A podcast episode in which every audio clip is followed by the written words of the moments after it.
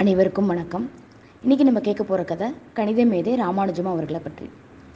கணித மேதை ராமானுஜம் அவர்களுக்கு ஒரு குணம் இருந்தது.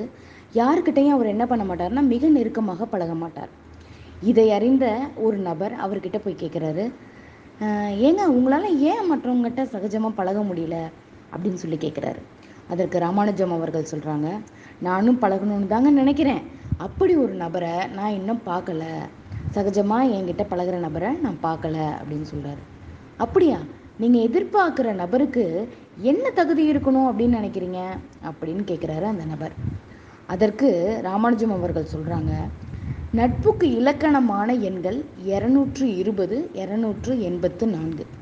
இந்த ரெண்டு எண்கள் மாதிரி நானும் என்னோட நம் நண்பரும் இருக்கணும் அப்படின்னு ஆசைப்பட்றேன் அப்படின்னு ராமானுஜம் அவர்கள் சொல்கிறாங்க நீங்கள் சொன்ன எண்ணுக்கும் நான் கேட்ட கேள்விக்கும் என்னங்க தொடர்பு இருக்குது அப்படின்னு குழம்பி போகிறாரு ராமானு ராமானுஜத்தை கேள்வி கேட்ட அந்த நபர். அந்த குழம்பியவரை தெளிவுபடுத்த ராமானுஜம் அவர்கள் என்ன சொல்கிறாருன்னு பாருங்களேன். இரநூத்தி இருபது இரநூத்தி எண்பத்தி நாலு இந்த இரண்டு எண்களோட வகுத்திகளை முதல்ல கண்டுபிடிங்க அப்படின்னு சொல்கிறாரு என்னென்ன வகுத்திகள்? இரநூற்றி இருபதுக்கு ஒன்று இரண்டு நான்கு ஐந்து பத்து பதினொன்று இருபது இருபத்தி ரெண்டு நாற்பத்தி நாலு ஐம்பத்தஞ்சு நூற்றி பத்து இரநூத்தி எண்பத்தி நாலுக்கு ஒன்று இரண்டு நான்கு எழுபத்து ஒன்று நூற்று நாற்பத்து இரண்டு. இப்போது இதில்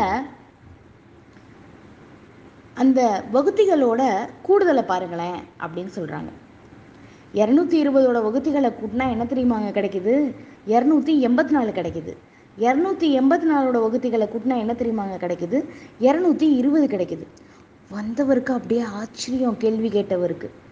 எப்பா இவரை நாம் கணித மேதை அப்படின்னு சொல்கிறதுல எந்த ஒரு சந்தேகமும் வேண்டாம் அப்படின்னு அவர் புரிஞ்சுக்கிட்டார்.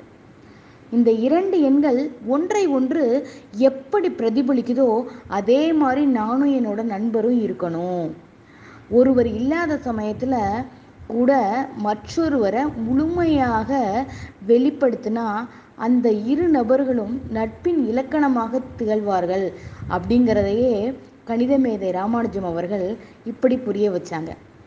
எப் எப்படியாப்பட்ட மேதை பார்த்தீங்களா நன்றி.